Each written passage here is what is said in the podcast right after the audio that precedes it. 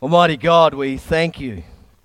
We thank you, uh, Father, that you have prepared us through the worship and through the communion word to remember that every word that is spoken to us from the scriptures comes out of your heart, overflowing with love for people, that you sent your son Jesus to die on the cross, that he would absorb every sin so that we would be able to live right lives in holiness before you.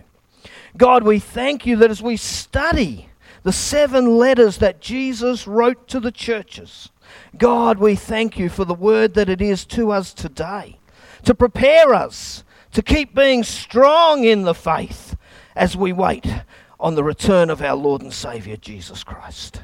And so this morning, Lord, help us to have heads to hear, understanding in our hearts to be able to absorb your word and receive it today by the power of your Holy Spirit, we pray. In Jesus' name. And everyone says, Amen. Well, this is week four, week four of a seven week series we're in from Revelation, a letter to the churches. We've been talking about seven helps to keep this church and every church healthy until Jesus Christ comes again. And so today we come to Jesus' letter to the church at Thyatira. We're going to have a look at our video clip and then we'll come back and preach the message.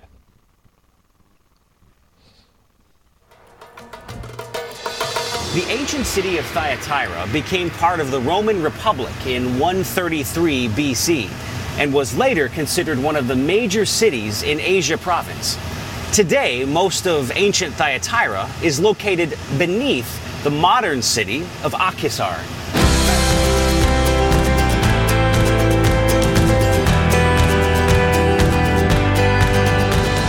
Thyatira is mentioned in both Acts and Revelation as being the hometown of Lydia, and later one of the main churches of Asia Minor. Paul may have visited Thyatira and brought the gospel here during his final journey through Asia province. Archaeology hasn't revealed much about Thyatira from New Testament times. Brief excavations here have uncovered this Roman road and part of a public building. Investigations at the site have also revealed several inscriptions and coins. Apparently, many people here worshipped the Greek gods of Zeus, Artemis, and Apollo. Inscriptions found here also indicate that Thyatira was known for many trade guilds, including leather, bronze, pottery, wool, linen, and dyes. First century Thyatira was primarily a pagan city, like so many others in the Roman Empire. But the letter to the church here does contain a specific warning about a false, self proclaimed prophetess that John calls Jezebel. To the angel of the church in Thyatira, write I know your deeds, your love and faith, your service and perseverance, and that you are now doing more than you did at first. Nevertheless, I have this against you. You tolerate that woman Jezebel, who calls herself a prophet. By her teaching, she misleads my servants into sexual immorality and the eating of food sacrificed to idols. I have given her time to repent of her immorality, but she is unwilling. Revelation 2 18 through 25. It's likely that Jezebel was an allusion to the evil Phoenician queen of ancient Israel, who was associated with harlotry and witchcraft, and served as a warning against the pagan practices that this prophetess was trying to teach some of the members of the church here.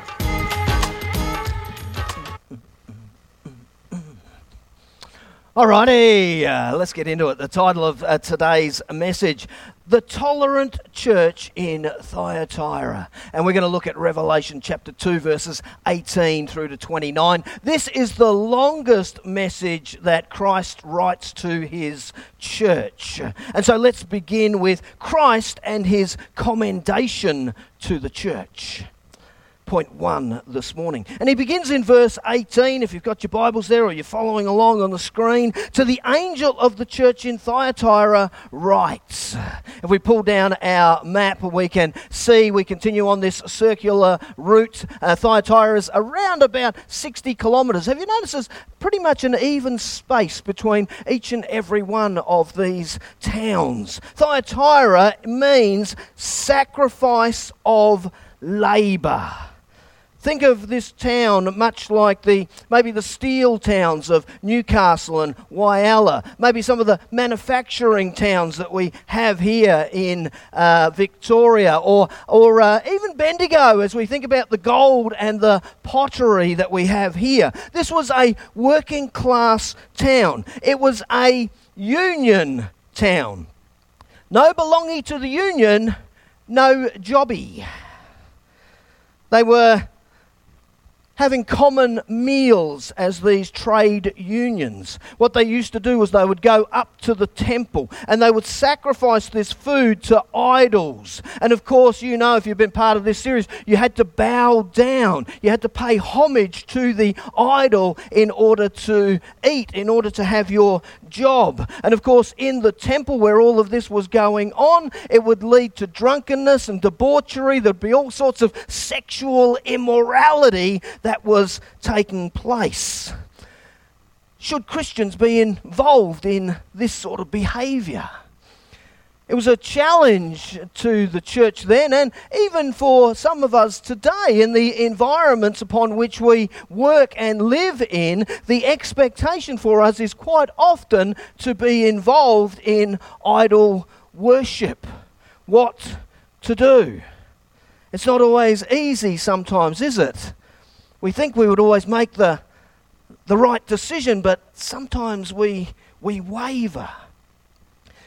It goes on and it says, These are the words of the Son of God. And this is the first and only time in these letters that Christ's name is used. He actually uh, declares himself to be the Son of God to make a definitive statement about his deity and therefore his authority in able to be able to speak to people in this way. You see, he was coming against this demonic authority that was taking rise within the church. Colossians, of course, contains probably the strongest Christological statement about Jesus Christ being the Son of God. In Colossians 1, verse 15, it says this He is the image of the invisible God, the firstborn over all creation. You see, whenever you uh, come to other people looking to usurp authority, whenever you uh, are met with false teachers, the first thing they try to do is denounce or deny the deity of Jesus as the Son of God. They don't care if he has prominence, but he cannot have preeminence. He can be a way, but he cannot be the way. So, image here, it actually means that all of the characteristics of God that we see are contained within the person of Jesus Christ. Jesus Christ was 100% God, 100% man, 100% of the time. How could that possibly be? Because he was conceived of the Holy Spirit and born of the Virgin Mary. So he entered the world very much different than you and I. These two natures working together simultaneously, we call the hypostatic union. So God formed his own union. And every other truth of Christianity grows out of this one truth. That's why when anybody wants to destroy the truth about Jesus, the whole idea of him being God and man is attacked. We know uh, from our Greek that Jesus is homoousios. It means that he is the same substance as God. You cannot be a Christian without believing that he is homoousios. Other people, false teachers, like our friends the Mormons, will teach that he is Homo iousios. Just one letter different, but what it does is he is not the same substance as God, he is only of similar substance. See how we're happy to have him, but not for him to be preeminent. The Greek word there for image is uh. That's where we get that word icon. Everybody's got a computer on your desktop. You've got these little icons that represent something, don't they? Well, what it's saying here in this culture, image was a stamp that made an exact representation of what it was to be. So Jesus, understand, is the visible representation of the invisible God. Jesus is God with skin on. The Jehovah Witnesses, they believe that Jesus was a created being and therefore not God. If you've ever had uh, one of them knock on your door, this is one of the verses that they will approach you with. It says there, He is the firstborn over all creation. Well, you see, if He was born, then that means He is created by God, and therefore He can't be God, can He? But of course, there's always a little bit of a different nuance when it comes between English and Greek. Firstborn actually means to be the heir, the owner the supreme one over all things. And of course, you've only got to look at the next seven words. It says, For by him all things were created. Things in heaven and earth, and visible and invisible, thrones and powers, rulers, authorities, all things were created by him and for him. He is before all things, and in him all things hold together. I always uh, like to think of him as being God the gorilla glue who holds the whole universe together. It's one of those ones, you know, when uh, especially young people are quite anxious today around what is happening. You know, this planet is, is being destroyed. But the reality is that if God created it, it belongs to Him. Jesus is the heir of all of those things, including His Father's deity. So He is the one who actually holds it all together. It will not go into chaos and be destroyed as long as Christ is on his throne. So he's establishing his authority here by his divinity. Then, reading on, we've got this description of the Son of God saying this whose eyes are like blazing fire and whose feet are like burnished bronze. All week I've been thinking, guys, if you're married, has your wife ever given you the look? Hey? I'll tell you what, I've had the look I should be, uh, I could die a thousand deaths. I've had that many looks. Usually on a Sunday, actually, from the stage, it's usually when I get most of them. But that's nothing compared to the look that Christ will give you. He sees all things. The symbolism here is that he, it, his eyes he sees into the darkest recesses of everything that goes on in our lives. And his feet, like this burnished bronze, is this idea that he is walking through the church today in judgment over what he sees. You know, whenever I think of uh, the feet of Jesus, I always think of those feet that walked the dusty streets of Galilee. Yeah? I just imagine those. I imagine the feet that walked on water. And they are the same feet that Ephesians 1 uh, 22 says that God has placed all things under his feet. And when I think of that, it reminds me that as long as I'm walking with Jesus, my life is heading in the right direction. So, verse 19 of Revelation 2. He says, I know your deeds, your love and faith, your service and perseverance. And isn't the way he's been talking to the church actually the same all the way through, isn't it? And that you are doing more than you did at first. So he keeps reminding the church, and you can take that however you like, depending on how you're living your life, isn't it? I know your deeds. I know what you're up to. Try not to point to anybody. I know what you're up to. You can feel like, ooh, but you know, the other thing too is that He walks with us and He knows us. And it means that He can guide and protect us and we can have a positive relationship with Him because we know where our life is going. You know, someone said character is how you behave when no one else is watching. So we can view this positively. I don't think when he talks about doing more that he's actually commending them because they've got a crowded church calendar. What he's saying here is that in the midst of these churches who have suffered nothing but trial and persecution, you know, they're continually being uh, uh, told to bow down to immorality and, and idol worship. And he's actually saying here, but you know what? You guys are holding the ground. You guys are doing more. You're stronger than you ever were before. And I think, you know, that that's something that even for us as a church, that, that I believe that Christ would commend us for. We continue to stand the ground in the midst of so many others that are looking to water down the Word of God. We're going to continue to stand on the Word of God, and we're going to continue to make sure that people can present their lives before uh, God on that day clean and pure and right before Him. Of course, they all interrelate, don't they? If we are loving of one another, we'll be serving. And if we continue to be faithful to one another, we'll continue to persevere and encourage one another on in the faith. You know, faith is like a, a muscle, isn't it? I think Hebrews 11, verse 6 says, Without faith you cannot please God.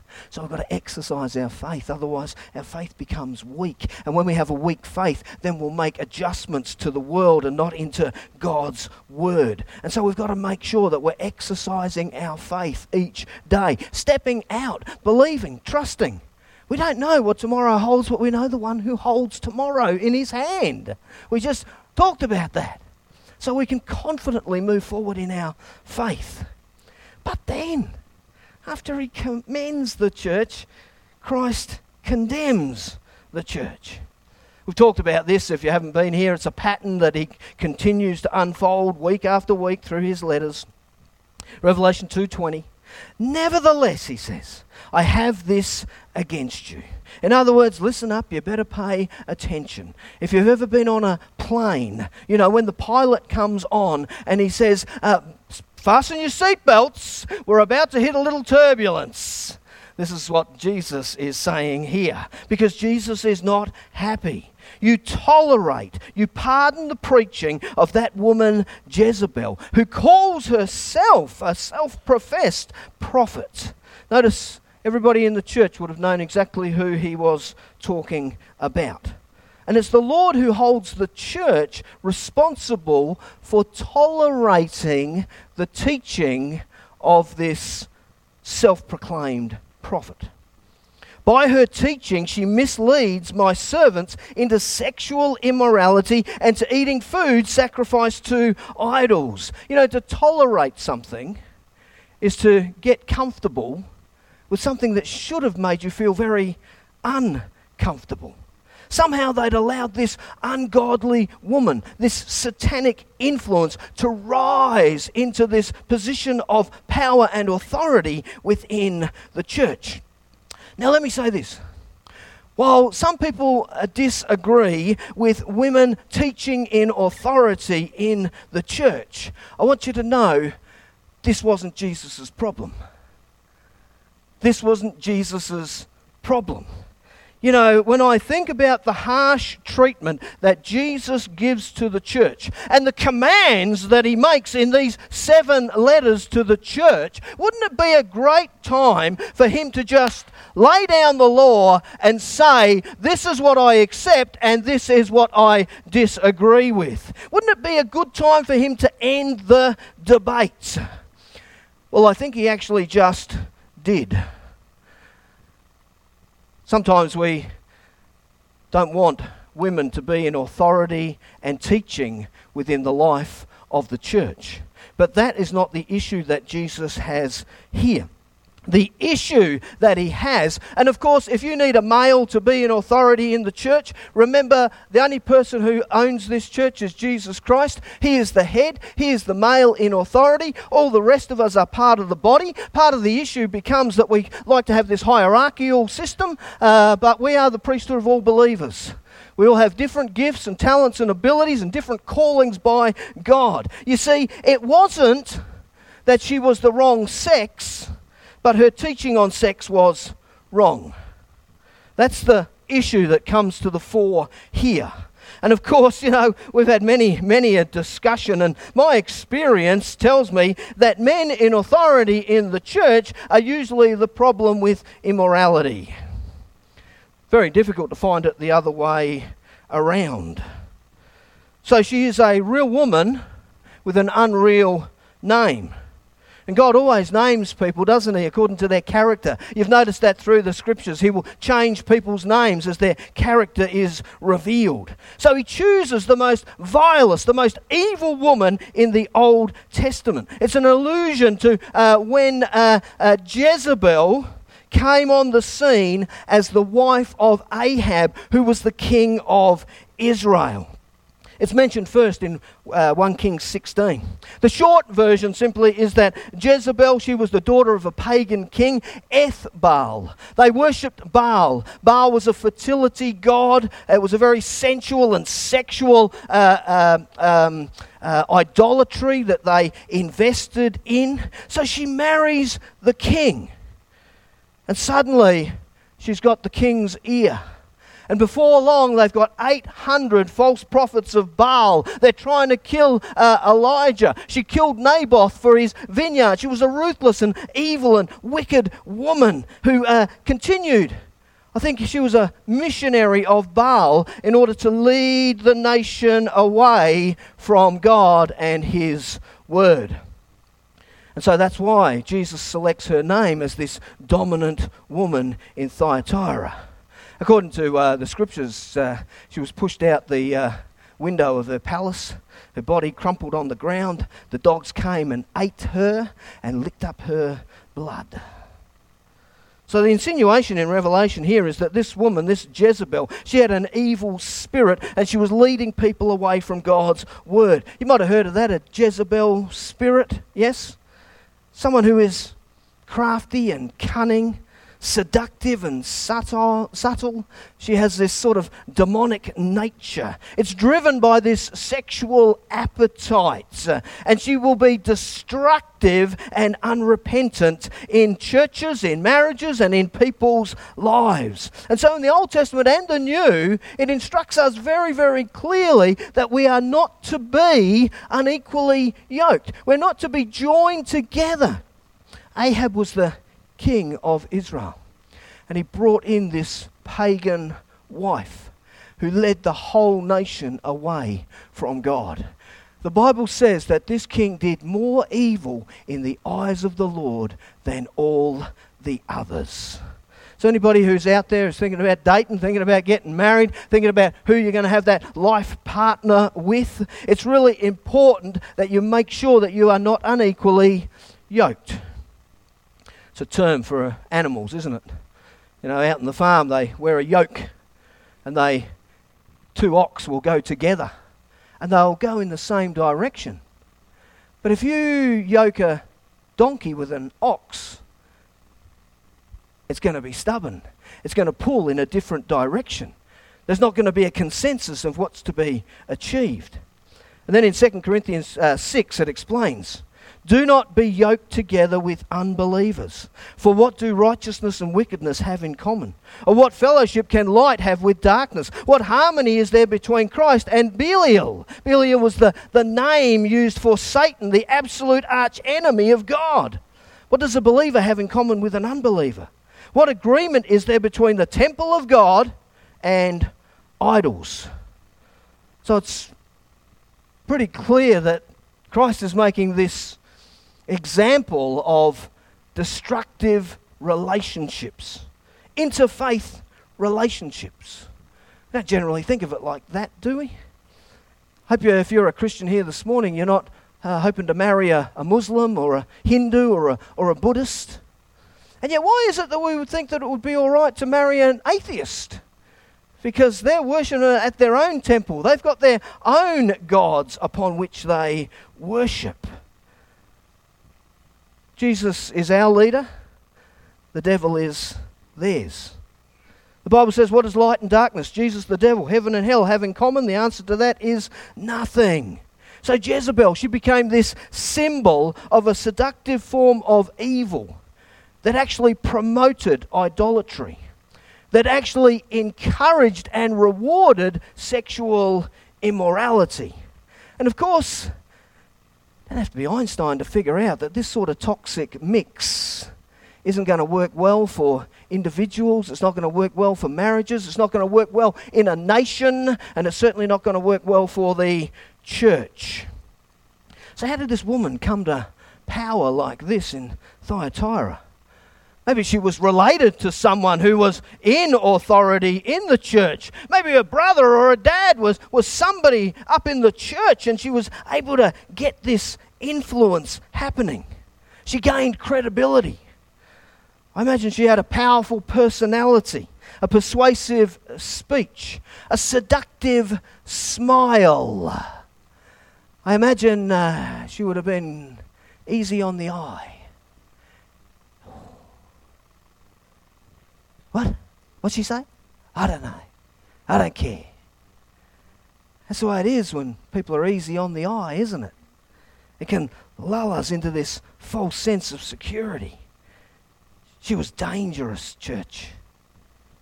Maybe uh, that's why Jesus says, one day you're going to have to look in my eyes, never mind gazing in hers. So with Jezebel, you could have it all, church. You could have salvation and Jesus. You could have heaven. You can have gluttony and greed. You can have guilt free sex and fellowship with the world. All that under the guise of being a good Christian. And lots of people want to go to the church of St. Jezebel, don't they? Live all the way you want and do anything you want and everything will be fine. It worked for Jezebel, the first one, and it worked for the second one. But the church's sin was simply in not dealing with the situation. The church's sin was simply not dealing with the situation. People knew what was going on, but they didn't deal with it. You see, it's a dangerous thing, isn't it? People do have the gift of prophecy, it's a spiritual gift. But how do you know what they're saying is correct? You know, it's one thing for me to stand up here this morning and say, Jesus says in His Word. There it is. It's a whole nother thing for me to stand up here and say, God Almighty told me. What am I saying? I speak the very words of God. You should listen to me.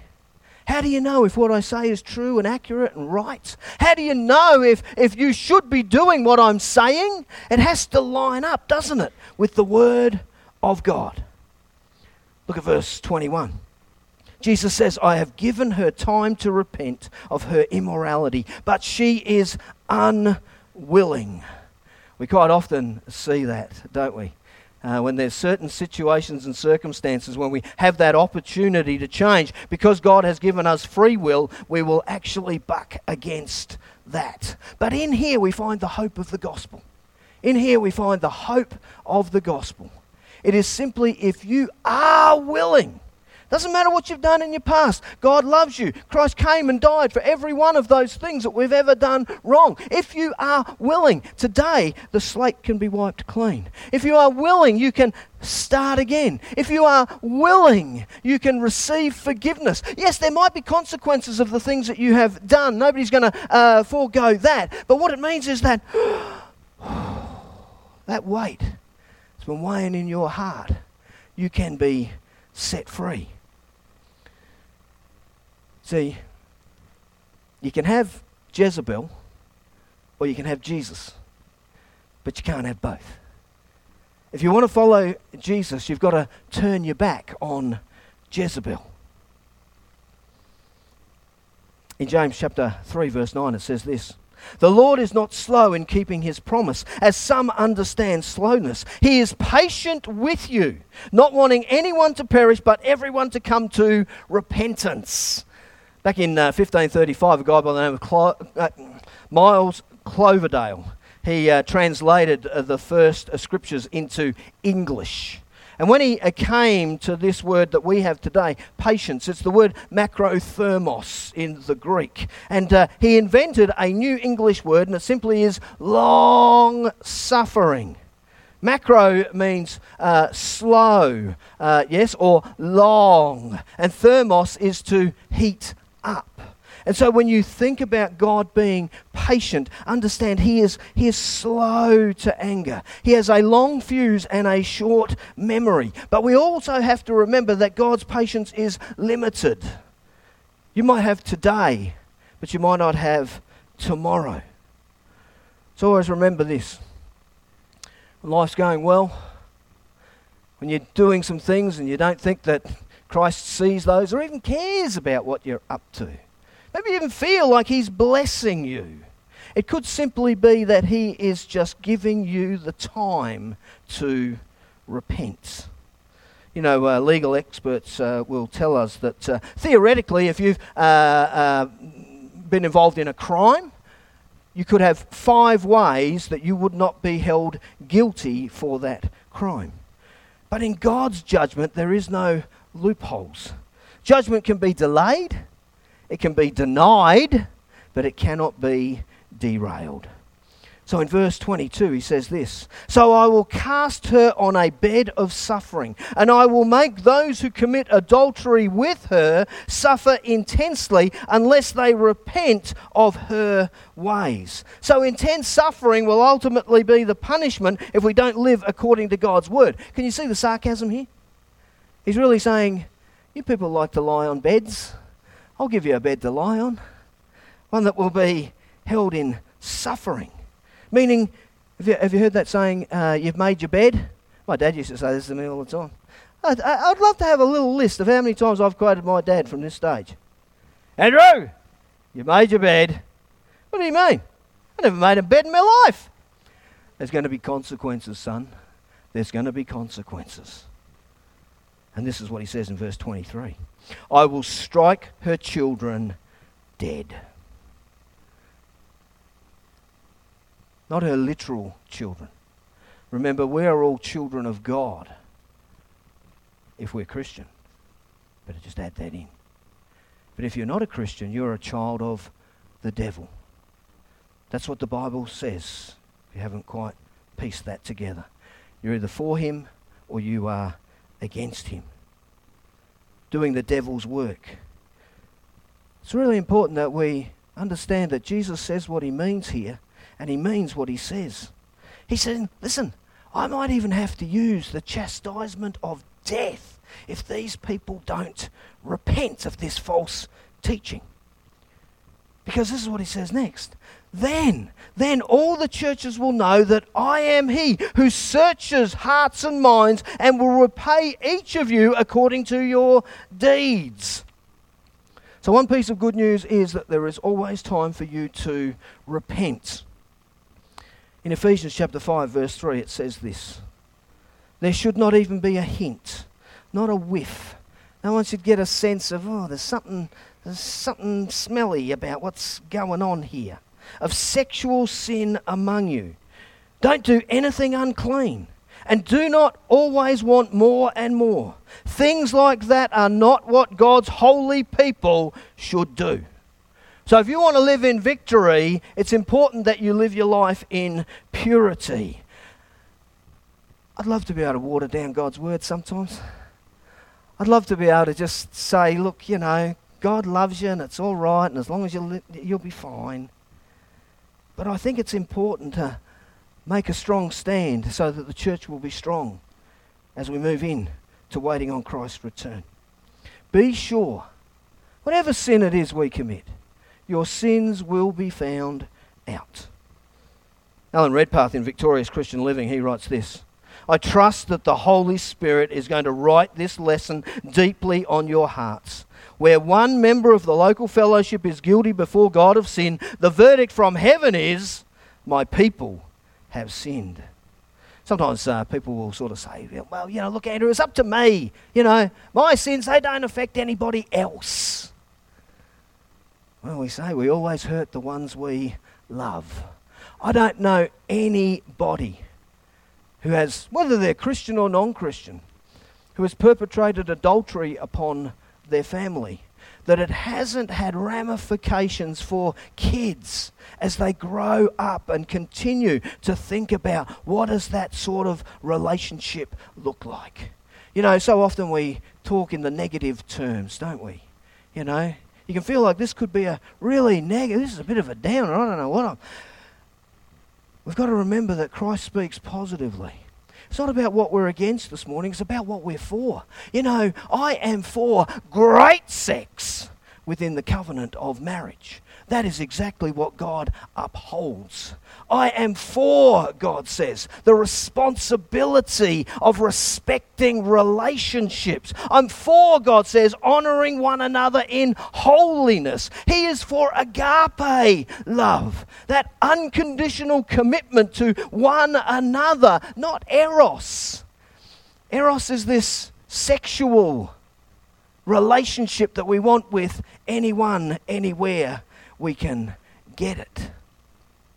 Apple farmers will tell you you can have a whole barrel of apples, but just one rotten apple in the barrel releases this toxic gas and it actually corrupts all of the good apples. We don't want to end up having to sit in church in a hazmat suit, do we? As we're surrounded by this sort of stuff. You see, too often today people adjust to the situation they find themselves in rather than adjusting the situation to God's word. Too often we adjust to the situation, but the situation's always changing, isn't it? Circumstances in life are always changing, but God is the same yesterday, today, and forever. So the fact remains today if we lower our standards in a few things, and this resonates if we lower our standards in a few things, it becomes increasingly easier for us to lower our standards in everything. And then before we know it, remember last week we talked about can anyone tell the difference between those in the church and those in the community? A Middle Eastern proverb said this Once the camel puts his nose in the door of your tent, it won't be long before he's sleeping in your bed. And I'm sure this is what Jezebel would have said to people listen, hey, don't worry. Live how you want. Everybody else is doing it. That's a great one for today, isn't it? You see, once you forsake the judgment and authority of the Bible in your life, your beliefs and your actions and your morals, then you actually fail to be a Christian living in a Christian church. So I had this problem in the church, and Jesus condemns the church. Not for the problem. We've all got problems. None of us are perfect. We've all got stuff that we're dealing with, and we're all addressing different sins within our own lives, and we're all seeking God's forgiveness for the things that we have done. But failure by the church to deal with this problem and adjust to the situation is what Jesus Christ is addressing right here. We have this all the time in pastoral ministry. This is a pretty common one for us here. You see, if I don't know about something, I can't be held responsible. I'm not culpable. But once I know something and it's against God's word, then I have a responsibility before God. And we're the priesthood of all believers. So that's your responsibility as well. Quite often people will come to me looking to abdicate responsibility. Andrew, is it all right for me to do this? What are they saying? Well, you see, he told me it was all right. It's his fault. It's not mine. And we love that. And people like us just to remain quiet. Because then that means in our quietness, we're actually condoning what's going on. Somebody says something to you, Mark, why are you doing this? Sorry to point you out, Mark, but you're a brother, okay? And you go, wow, nobody in the church said anything about it. So by not saying anything, he's then saying, what I'm doing is right. We cannot adjust to every situation. We've got to make sure that we are staying tight on the Word of God. So here's what we ought to do about it Christ corrects the church. Verses 24 and 25. He addresses the faithful followers. Now I say to the rest of you in Thyatira, to you who do not hold to her teachings and have not learned Satan's so called dark secrets, I will not impose any other burden on you except to hold on to what you have until I come. What is it we've got? The Word of God. We've got the Scriptures. Hey, listen. Lean in a little bit. Just lean in a bit. We all love a secret, don't we? Hey? Oh, it makes our ears tingle. What's he going to say? What are these secret things? I've been in church long enough. I, I, know some people love to get some sort of obscure thing and bring it to the, oh, look what I've discovered, look what I've found out. Uh, the, the dark secrets here that we're really talking about is, you know, we can look into God's Word and we can elevate something that's evil and make it good. We can take something that's wrong and make it right. All of a sudden, sin is disguised as acceptable. You know, as far as I'm concerned, I think the deep, deepest thing that we can ever do as Christians is just simply obey the greatest commandment with the Great Commission. Yeah? Love God, love your neighbour, tell your neighbour God loves them, and that'll keep you busy till I get back, Jesus says. So finally, Christ concludes to the church with his promise, verses 26 to 28.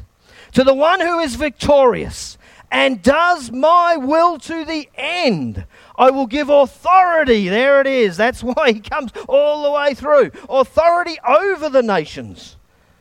That one will rule them with an iron scepter and will dash them to pieces like pottery just as I have received authority from my Father. Remember uh, Matthew 28 all authority has been given to me, it's given to you now. Go. You know, in the Old Testament, a king would hold the scepter, and it meant that he held the power of your life and death in his hand.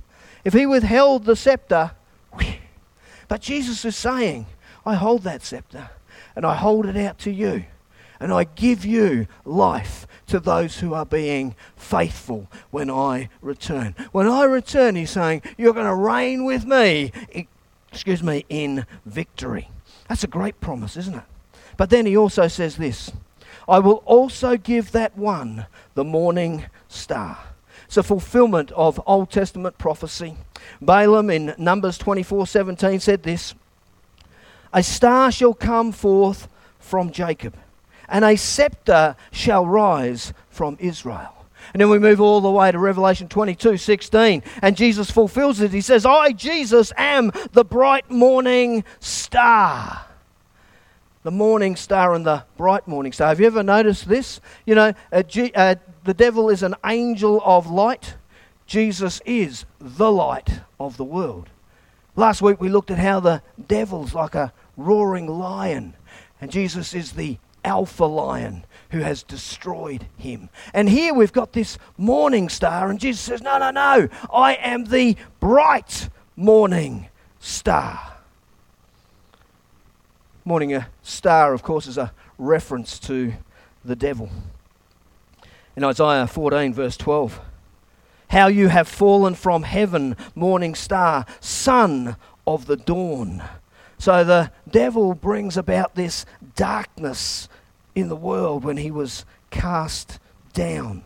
But we've got this victory, this bright morning star. The morning star, of course, if you're a bit of an astronomer, uh, you know it's all about Venus, isn't it? It appears in the sky around about 4 a.m. in the western sky. Actually, ancient astronomers uh, thought it was a star, but of course, today we know it as a planet. And so Jesus refers to him as this bright morning star. It's representative of there is a new day about to dawn. There is new hope coming. Hang on. Jesus is on his way. It indicates that something better is coming. You know, at four o'clock in the morning, you've been up at four o'clock in the morning? At four o'clock in the morning, a day is about to dawn. The birds begin to sing the sun begins to rise, and there's something about to happen. And this is what it is with the bright morning star. It's this idea, you know, from uh, Malachi 4, verse 2. It says, The Sun of Righteousness will rise with healing in his wings. And it's that idea, those wings are the rays of sunlight that will go across the planet, and that all will see that Christ has come. And we're going to reign with him in righteousness. The idea is that Jesus Christ is going to come in glory. One day the sun will dawn. And so our idea now is to keep our lives orbiting around the sun so that we keep reflecting his light onto the planet so that it doesn't become a darkened place with no hope in the future. We're to shine that darkness into the world. We're to shine that light into the darkness until Christ comes again. Final verse. Hear as ears to hear.